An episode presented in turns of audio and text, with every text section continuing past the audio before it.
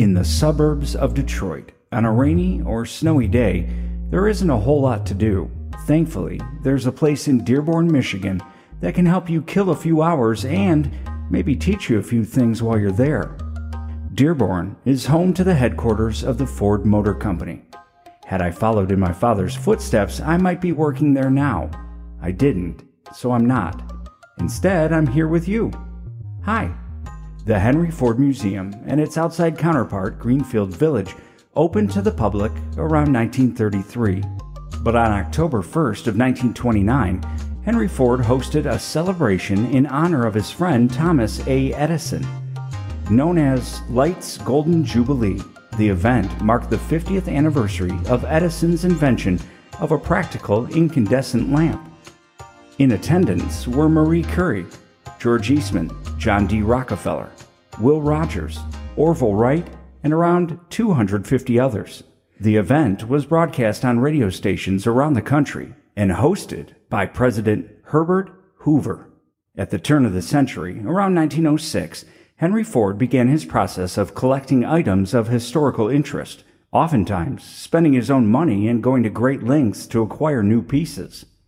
He collected homes, machinery, exhibits, and an array of Americana. Since 1929, the Henry Ford Museum and Greenfield Village have turned into the largest indoor outdoor museum complex in the United States. When explaining his museum to people, Henry Ford said this I am collecting the history of our people as written into things their hands made and used. When we are through, we shall have reproduced American life as lived, and that, I think, is the best way of preserving at least a part of our history and tradition. The countless times that I have visited both the museum and village, I've flip flopped on which I enjoy more. Each section offers a completely different feel. At Greenfield Village, you can look into Noah Webster's Connecticut home, the Wright brothers' bicycle shop and home, a replica of Thomas Edison's Menlo Park Laboratory Complex from New Jersey, Henry Ford's birthplace, Henry Ford's prototype garage, where he built the Ford quadricycle, poet Robert Frost's home, as well as the Logan County, Illinois courthouse, where Abraham Lincoln practiced law. You can take a ride in a Model T or on a train around the village and get a good look at the covered bridge from Pennsylvania built in 1832, a Cape Cod windmill from 1633, and the 1913 Herschell Spillman carousel. In the museum, you have things like the 1961 Lincoln Continental that President John F. Kennedy was riding in when he was assassinated, George Washington's camp bed, an Oscar Mayer Wienermobile, Thomas Edison's alleged last breath in a sealed tube, the bus on which Rosa Parks was arrested for refusing to give up her seat. It's a favorite of my daughter's. There's also Buckminster Fuller's complete prototype Dymaxion house, which is a favorite of mine and a possible topic for a future episode. You can see Ford's collection of several 17th and 18th century violins, including a Stradivarius. There's a prototype helicopter, various steam engines, record setting race cars, and the Fokker tri-motor airplane that flew the first flight over the North Pole. That is another personal favorite of mine because I have the sense of humor of a 12 year old and I like saying Fokker. At the risk of losing some man points, I'm not a car nut being a museum created by Henry Ford in the city that houses the headquarters of Ford Motor Company, there are obviously hundreds of various automobiles, if that's your thing. You know my thing by now. I like the strange, the macabre, the things that C+C Music Factory sang about in 1991, the things that make you go, hmm. Which leads me to an exhibit that has become my favorite to observe in more recent visits to Henry Ford Museum the rocking chair from Ford's Theater in which President Abraham Lincoln was sitting when he was shot by John Wilkes Booth in 1865. I get these nerdy history chills just looking at it, with its mystery stains and tattered cloth that was last touched by one of the most iconic presidents in our country's history.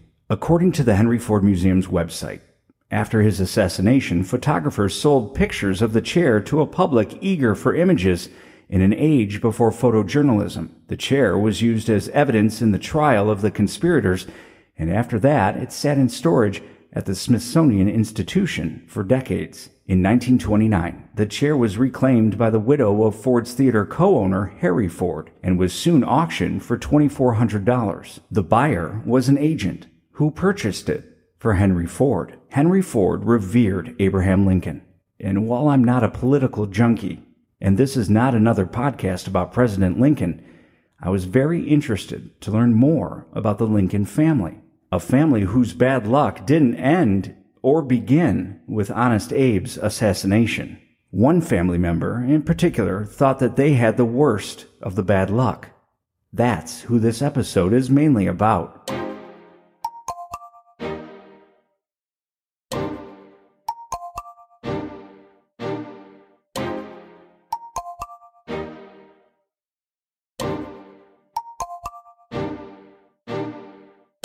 Episode 15 Bad Luck Lincolns.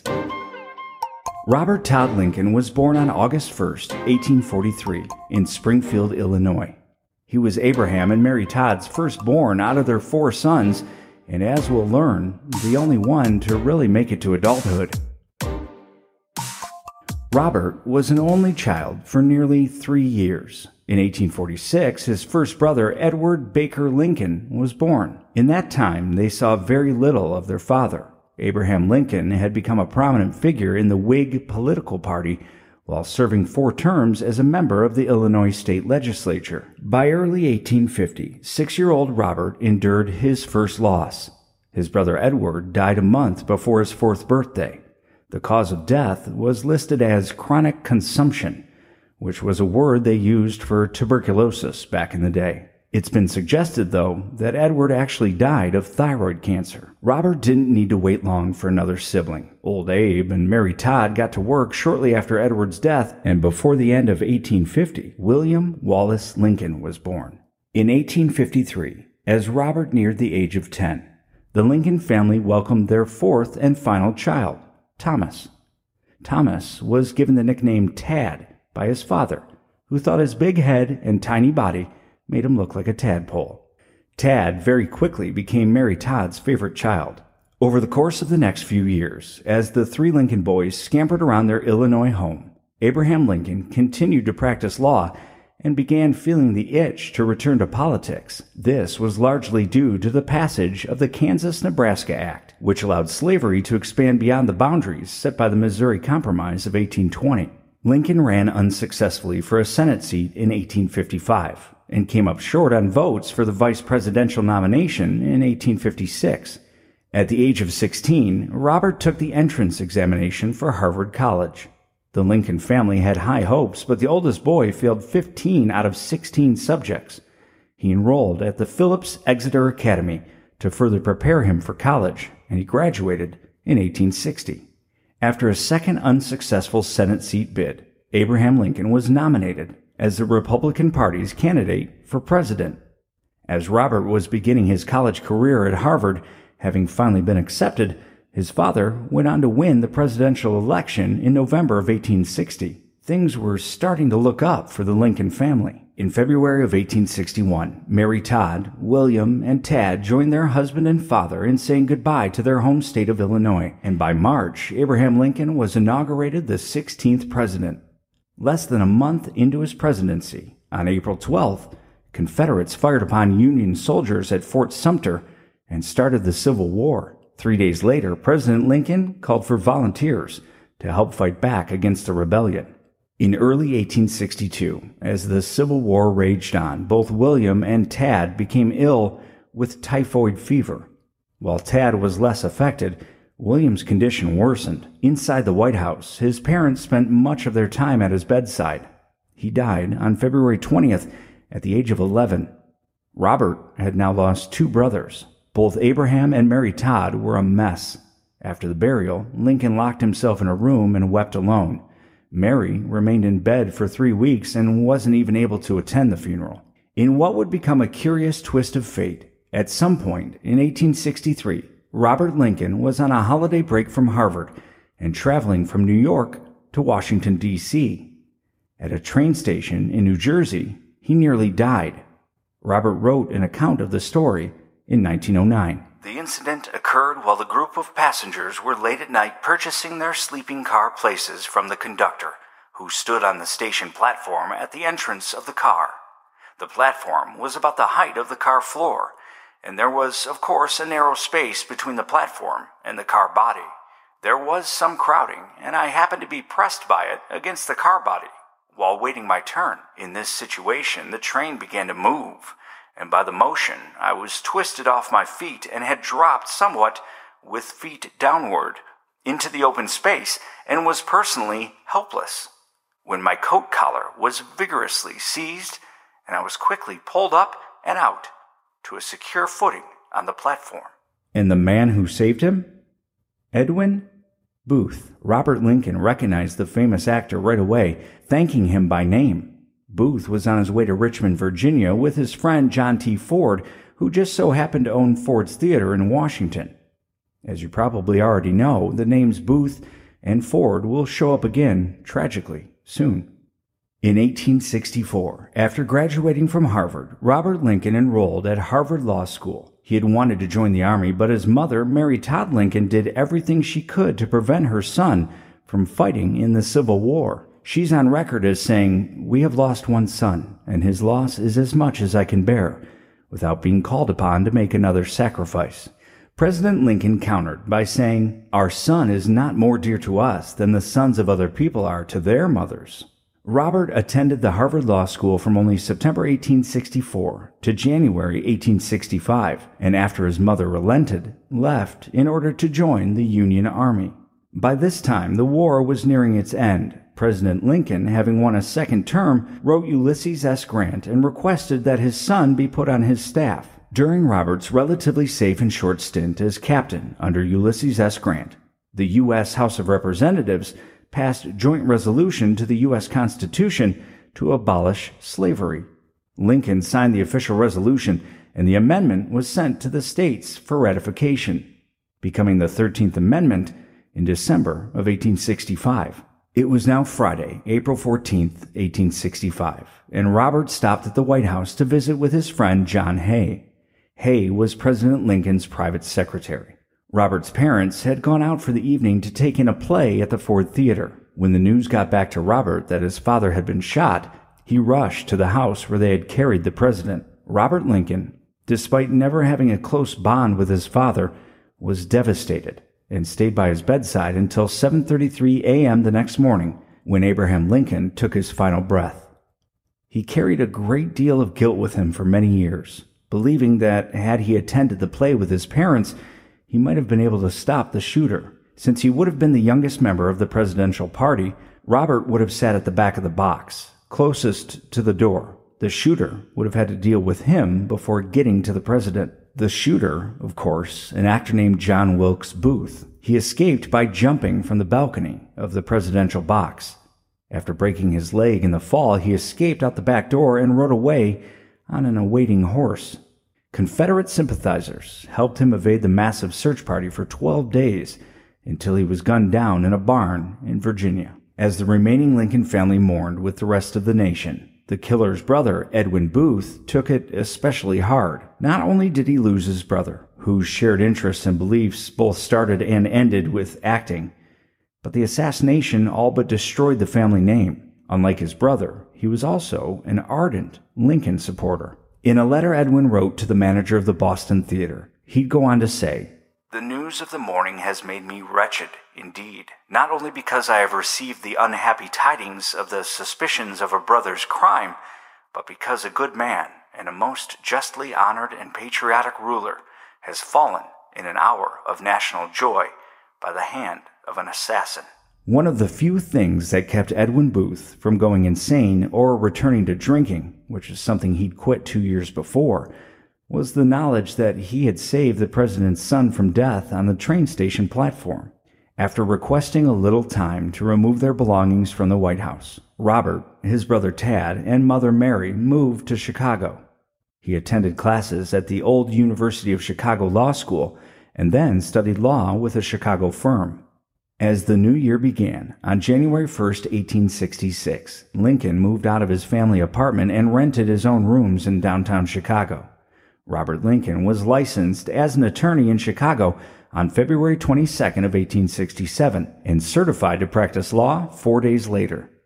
In September of 1868, he married a woman named Mary Eunice, who was the daughter of Senator James Harlan from Iowa.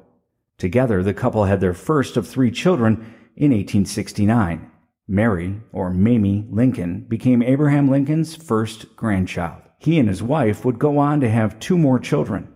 Abraham Lincoln II, nicknamed Jack, was born in 1873, and a second daughter, Jessie Harlan Lincoln, was born in 1875. Before his second and third child would come along, however, Robert Lincoln would lose his third and final brother. On Saturday morning, July 15, 1871, Thomas Tad Lincoln died at the age of 18. The cause of death has been attributed to a number of different ailments, from tuberculosis to pneumonia or even congestive heart failure. Robert hosted his brother's funeral services at his home in Chicago. Tad's body was transported to Springfield and buried in the Lincoln tomb at Oak Ridge Cemetery, alongside his father and two of his brothers. Robert accompanied the casket on the train, but his mother Mary was too upset to make the trip. It was the second funeral for a son that she couldn't attend. This death, some people think, after all of the others, is what officially broke her. As I mentioned, over the next few years, Robert and his wife added to their family, providing more grandkids for Mary Todd.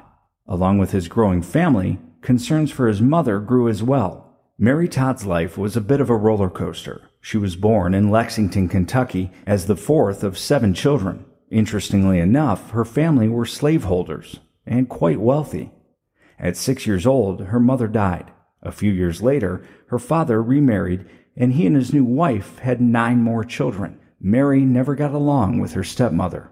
She attended finishing school, learned French, and fell in love with politics. She moved into her sister's Springfield, Illinois home in 1839 and married old Abe, 10 years her senior, in 1842 at the age of 23.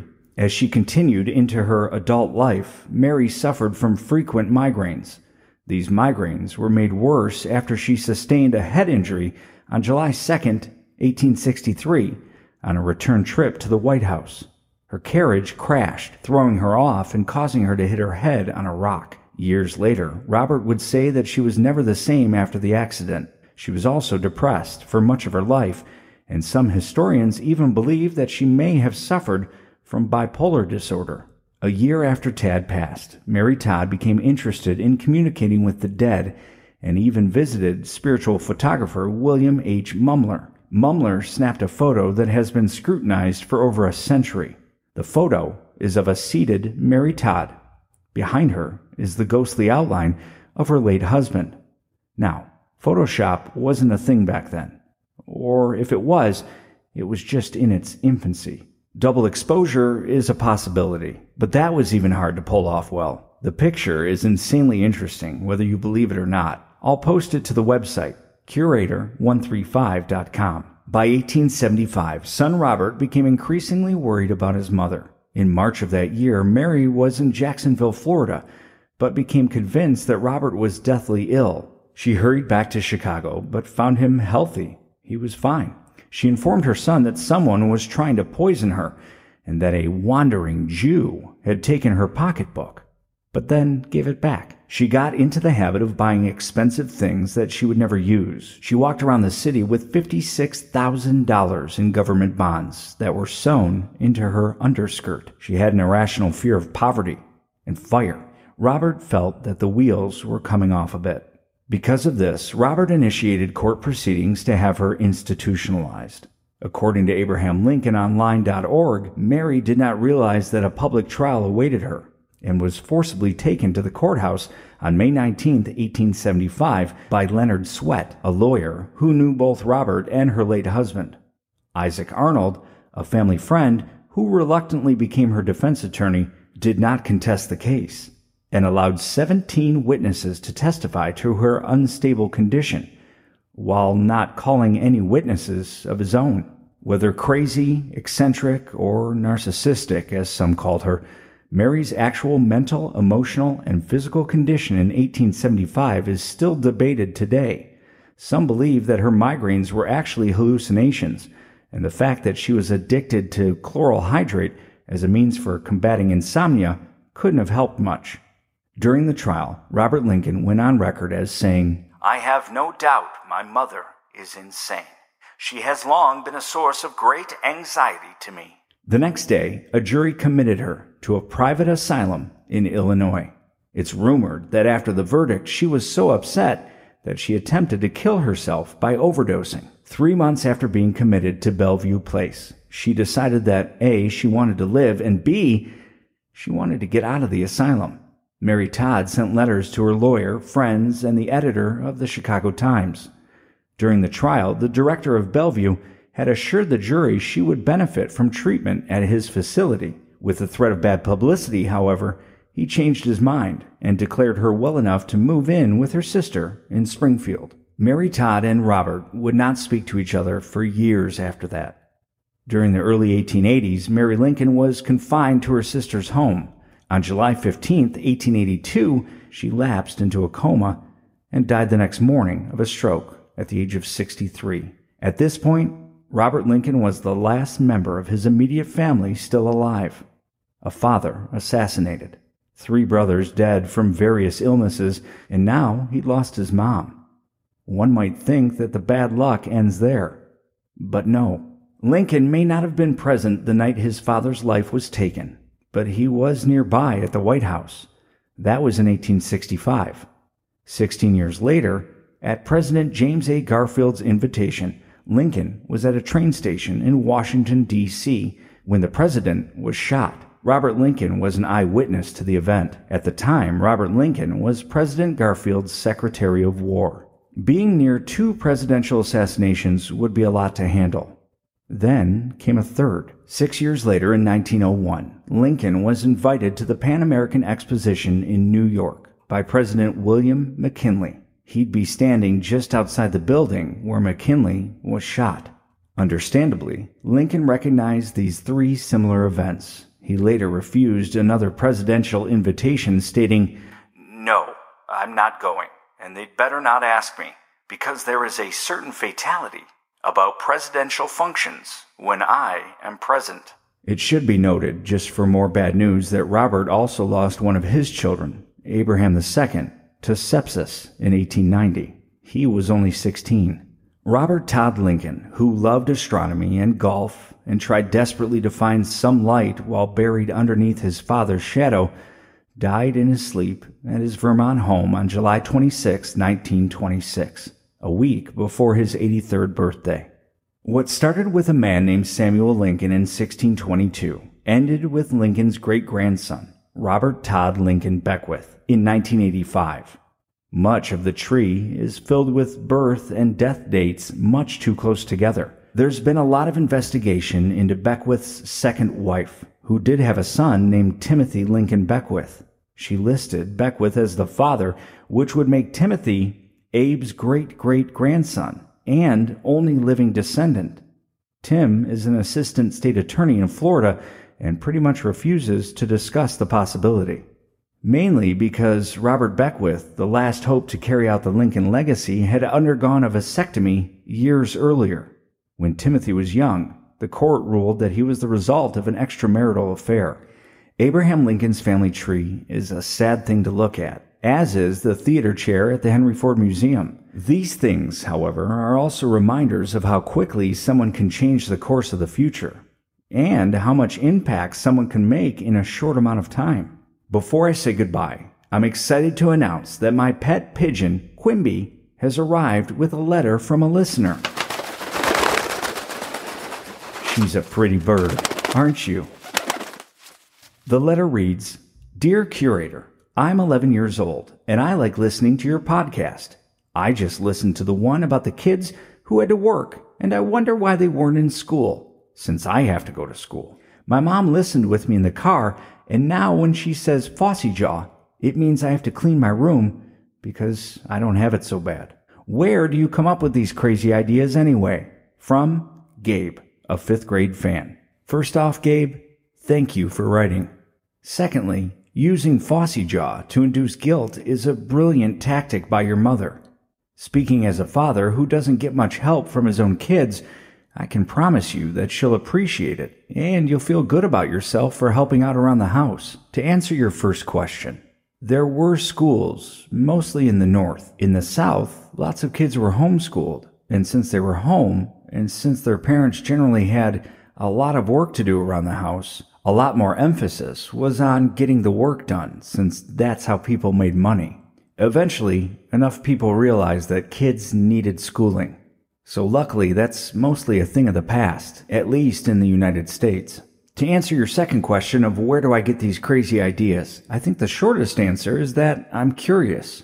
I like to learn new things. Heck, I like to learn old things. Ideas, events, and people that aren't always on the top of people's minds. As I've mentioned before, oftentimes I'll start with an idea for an episode, but through research and following breadcrumbs, I end up someplace completely different. As a kid, I didn't really feel this way, but now I think history is cool. Thank you for listening, Gabe. If you have a question, you can get in touch with me via the website curator135.com, or Quimby would be happy to stop by your house and pick it up. Until next time, be good to one another and be creative. The world needs you.